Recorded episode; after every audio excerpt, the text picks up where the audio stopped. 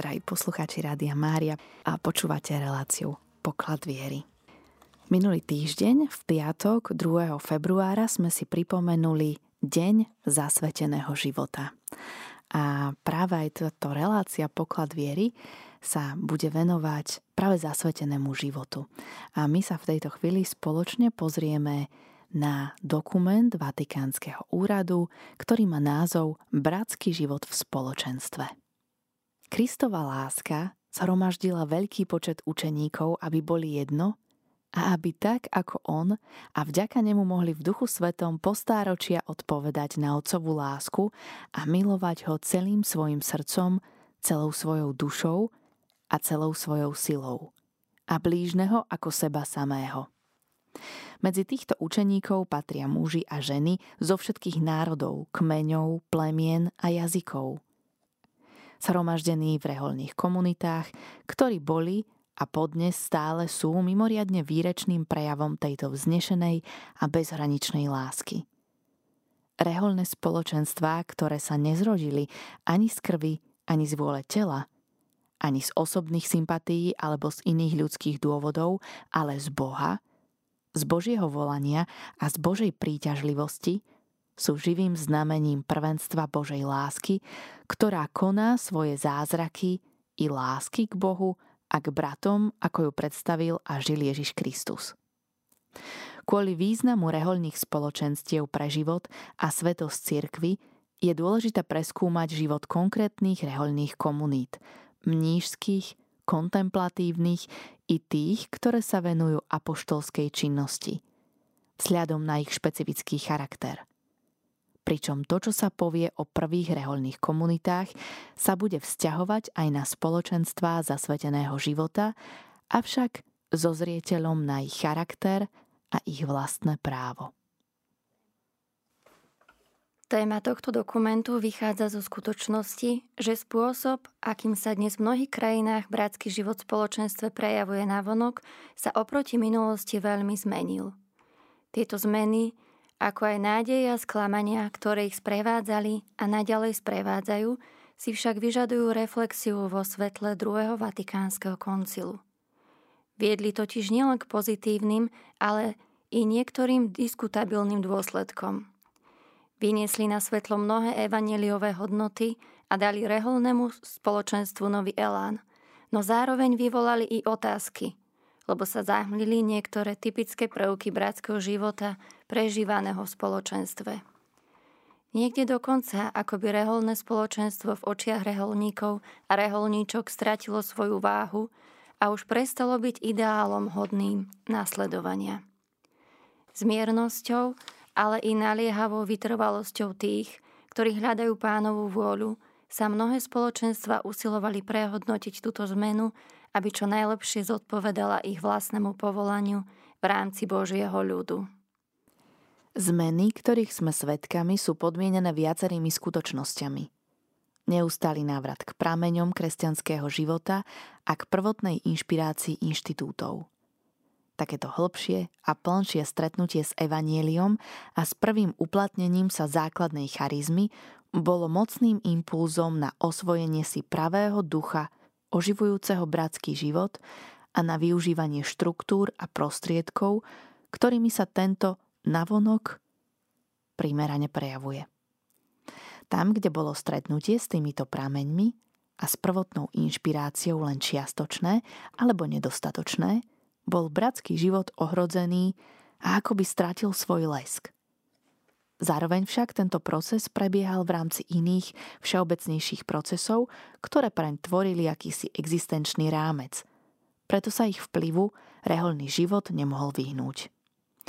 Reholný život je živou časťou cirkvy a uskutočňuje sa vo svete. Hodnoty a protihodnoty, ktorým je určitá epocha alebo kultúrne prostredie prekvasené, rovnako ako sociálne štruktúry, ktoré sa tam objavujú, doliehajú na život všetkých, vrátane cirkvy a jej reholných spoločenstiev. Reholné spoločenstvá sú v skutočnosti buď evanieliovým kvasom, ohlasovaním dobrej zvesti uprostred sveta a nebeského Jeruzaléma v čase, alebo podliehajú dlhšej či kratšej agónii jednoducho preto, že sa príliš prispôsobili svetu. Naše zamyslenia a nové návrhy ohľadne bratského života v spoločenstve musia brať teda do úvahy tieto vonkajšie rámcové podmienky. Aj vývoj v cirkvi hlboko zasiahol reholné spoločenstvá.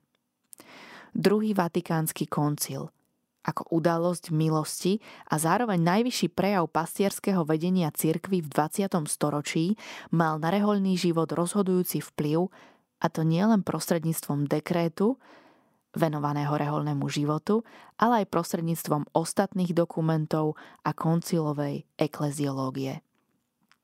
Pre všetky tieto dôvody ešte prv, ako sa predkladaný dokument začne zaoberať priamo danou témou, prináša v úvode stručný pohľad na zmeny v prostrediach, ktoré mohli bezprostredne ovplyvniť kvalitu bratského života a jeho formy v rozličných rehoľných spoločenstvách.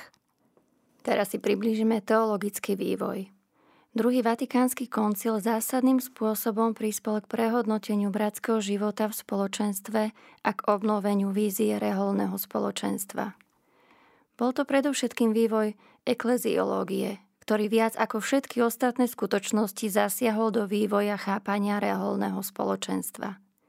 Druhý vatikánsky koncil potvrdil, že reholný život patrí neotrasiteľne k životu a k svetosti cirkvy a umiestnil ho priamo do srdca jej tajomstva a svetosti. Reholné spoločenstvo je teda súčasťou obnovenej a prehlbenej predstavy o cirkvi, z čoho plynú niektoré dôsledky. Od cirkvy tajomstva k rozmeru tajomstva reholného spoločenstva – Reholné spoločenstvo nie je len skupinou kresťanov, ktorí hľadajú osobnú dokonalosť. Je niečím oveľa hĺbším.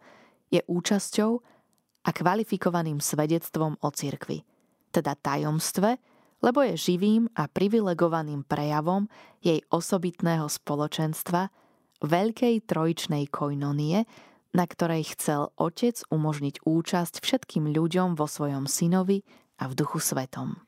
Od cirkvy spoločenstva ku komunitno-bratskému rozmeru reholného spoločenstva. Reholné spoločenstvo prostredníctvom svojej štruktúry, svojich motivácií a charakteristických hodnôt verejne zviditeľňuje a neprestajne umožňuje vnímať dar bratstva, ktorý dal Kristus celej cirkvi. Preto je jeho nevyhnutnou úlohou a poslaním byť bunkou intenzívne prežívaného bratského spoločenstva – ktoré je znamením a podnetom pre všetkých pokrstených. Od cirkvy oživovanej charizmami k charizmatickému rozmeru reholného spoločenstva. Reholné spoločenstvo je bunka bratského spoločenstva, povolaného k životu prostredníctvom charizmy zakladateľa. Je súčasťou organického spoločenstva celej cirkvy, ktoré Duch Svetý neustále obohacuje rôznymi službami a charizmami. Na vstup do takéhoto spoločenstva a na členstvo v ňom je potrebná osobitná milosť povolania. Konkrétne to značí, že členov jedného reholného spoločenstva spája spoločné povolanie od Boha v zmysle pôvodnej charizmy, typické spoločné zasvetenie sa Bohu v cirkvi a spoločná odpoveď spočívajúca v spoluúčasti na skúsenosti ducha, ktorú prežíval jeho zakladateľ i na jeho poslaní, ktoré sa v cirkvi naďalej odovzdáva. Cirkev chce tiež vzďakov priamejšie a všestranejšie príjmať charizmy, ktoré Boh rozdeľuje svojim údom pre dobro celého tela. Reholné spoločenstvo jestvuje pre cirkev, aby bolo jej znakom i obohatením a aby s jeho pomocou dokázala lepšie plniť svoje poslanie od cirkvy, sviatosti jednoty k apoštolskému rozmeru reholného spoločenstva. Zmyslom apoštolátu je prostredníctvom Božej lásky znovu priviesť ľudstvo k jednote a k zjednoteniu s Bohom. Bratský život spoločenstva ako výraz zjednotenia uskutočneného Božou láskou má veľký význam nielen preto, že predstavuje podstatné svedectvo pre evangelizáciu, ale aj pre svoju apoštolskú činnosť a pre svoje konečné zameranie. Odtiaľ pramení sila bratského života reholného spoločenstva ako znaku i nástroja. Bratské spoločenstvo stojí na začiatku i na konci apoštolátu. počnúc druhým vatikánskym koncilom Magisterium cirkvy prehlbilo predstavu o reholnom spoločenstve a obohatilo ju o nové prvky.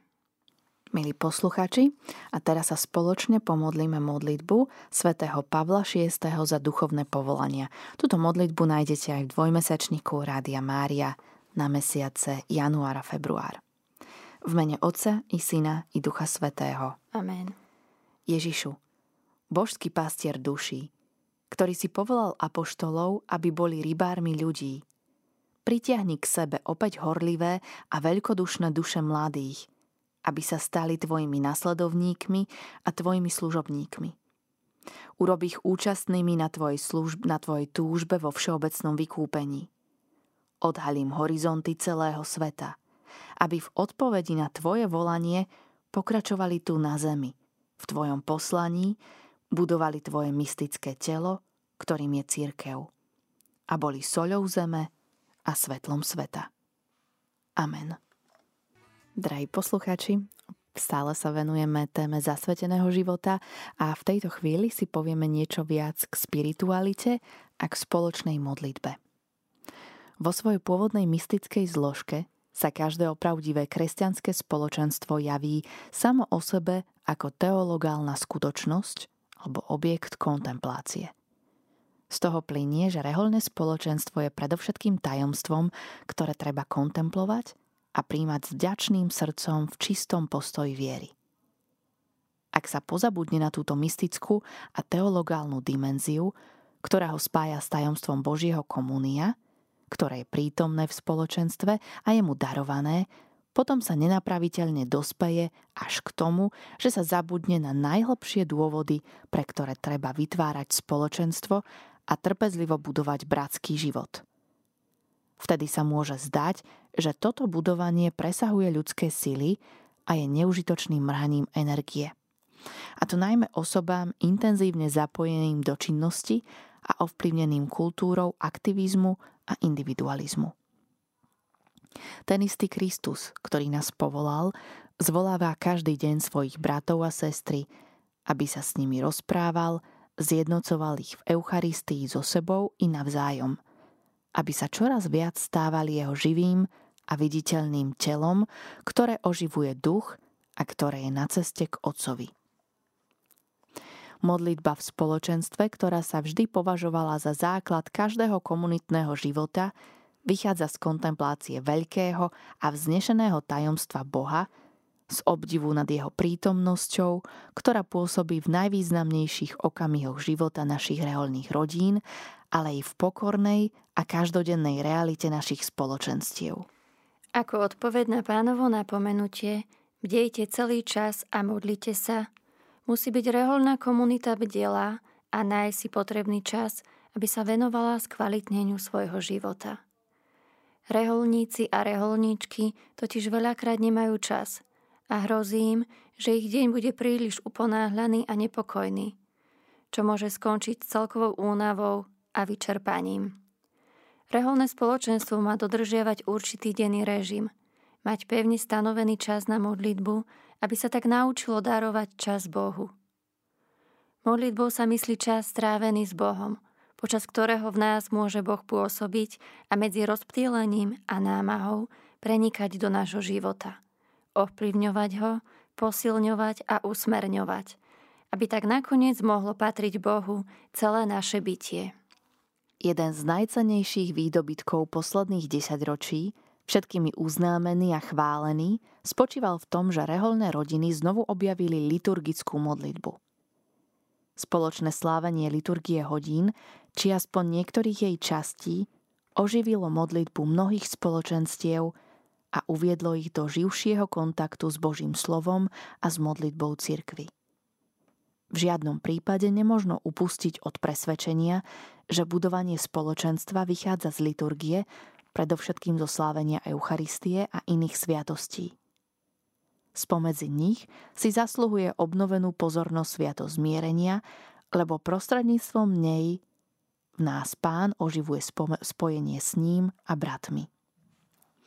Následovaním prvých spoločenstiev v Jeruzaleme prostredníctvom Božieho slova, Eucharistie, spoločnej modlitby, vytrvalosti a vernosti učeniu apoštolov a ich nasledovníkov sa reholné komunity pripájajú k veľkým Božím dielam, ktoré v tomto kontexte žiaria a vzbudzujú chválu, vďaku, radosť, zjednocujú srdcia, sú oporou v spoločných ťažkostiach denného spolužitia i vzájomným posilnením vo viere. Pokles počtu kňazov môže žiaľ na niektorých miestach spôsobiť, že denná účasť na Svetej Omši nebude možná. Predsa sa však treba postarať, postarať o čoraz hlbšie chápanie veľkého daru Eucharistie, pričom sa, veľké, pričom sa sveté tajomstvo tela a krvi pána, ktorý je živý a prítomný v spoločenstve, aby ho posilňoval a oduševňoval na jeho ceste k Otcovi, má stať centrom života. Stadial plinie potreba, aby centrálnym miestom spoločenstva v každom reholnom dome bola kaplnka, kde by mohlo v modlitbe a adorácii posilňovať svoju eucharistickú spiritualitu. V skutku, okolo slávenia a adorovania Eucharistie, ktorá je vrcholom a zdrojom všetkej aktivity cirkvy, sa buduje spoločenstvo duší, ktoré je predpokladom každého rastu bratského vzťahu. Tu má teda mať svoj začiatok každá výchovná snaha a ducha jedno, o ducha jednoty. Modlitba v spoločenstve dosiahne svoj plný účinok, keď je úzko spätá s osobnou modlitbou. Spoločná modlitba a osobná modlitba sú skutočne veľmi úzko prepojené a navzájom sa doplňajú. Všade, no najmä v istých regiónoch a kultúrach, je potrebné veľmi zdôrazniť jej vnútorný rozmer. Moment synovského vzťahu s otcom, intimného a snúbenického dialogu s Kristom, ako aj potrebu osobného prehlbovania toho, čo sa slávilo a prežívalo v spoločnej modlitbe. Ďalej je potrebné zdôrazňovať vnútorné i vonkajšie stíšenie – ktoré vytvára priestor, aby Božie slovo a duch mohli obnoviť i tie najskrytejšie hĺbky. Zasvetená osoba, ktorá žije v spoločenstve, živí svoje zasvetenie neustálým osobným rozhovorom s Bohom, ale aj spoločnou chválou a prozbami. Modlitba v spoločenstve bola v týchto rokoch obohatená rôznymi novými výrazovými formami i novými spôsobmi zapájania sa. Osobitne plodným sa pre mnohé spoločenstva stalo lekcio divina, spoločné čítanie a zamýšľanie sa nad Božím slovom, ako aj vzájomné vymienianie si skúseností viery a apoštolátu. Rozdielnosť veku, formácie či povahy nabáda však k opatrnosti. Pokiaľ to chceme vyžadovať od celej komunity bez rozdielu. Je dobré pripomenúť, že uskutočnenie takejto formy vzájomnej komunikácie nemožno urýchliť. Tam, kde sa takáto vzájomná komunikácia robí spontánne a so všeobecným súhlasom, posilňuje vieru i nádej, rovnako ako vzájomnú úctu a dôveru, povzbudzuje k zmiereniu a živí bratskú solidaritu v modlitbe. Tak pre osobnú, ako aj pre spoločnú modlitbu platia pánové slova – že sa treba stále modliť a neochabovať. Reholné spoločenstvo žije naozaj neustále pred tvárou svojho pána, ktorého prítomnosť si má neprestajne uvedomovať. Jednako však má modlitba v spoločenstve svoje rytmy, ktorých frekvencia denná, týždenná, mesačná, ročná je stanovená vlastným právom každého inštitútu. Modlitba v komunite si vyžaduje dodržiavanie stanovených hodín, ale aj a to predovšetkým vytrvalosť, aby sme skrze trpezlivosť a útechu z písma mali nádej. A tak jednomyselne, jednými ústami oslavovali Boha a Otca nášho Pána Ježiša Krista. Vernosť a vytrvalosť pomáhajú kreatívne a múdro prekonávať niektoré ťažkosti, typické pre určité spoločenstva, ako je rôznorodosť úloh a teda aj časového rozvrhu, vyčerpávajúca práca či únava najrôznejšieho druhu. Modlitba k preblahoslavenej Pane Márii, oduševnená láskou k nej nás vedie k jej nasledovaniu a spôsobuje, že jej príkladná a materská prítomnosť nám pomáha, aby sme zostali verní dennej modlitbe a zároveň je pre reholné spoločenstvo zjednocujúcim pútom. Pánova matka napomáha budovanie reholných spoločenstiev podľa vzoru jej rodiny, rodiny z Nazareta, ku ktorej sa reholné spoločenstvá musia často v duchu vrácať, lebo v nej sa evanielium, komúnia a bratstva prežívalo podivuhodným spôsobom. Modlitba spoločenstve tiež podporuje a živí apoštolskú horlivosť.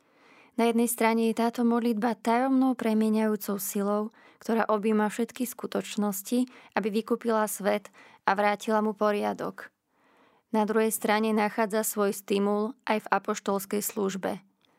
S jej radosťami i každodennými ťažkosťami, ktoré sa stávajú príležitosťou na hľadanie a objavovanie pánovej prítomnosti a pôsobenia.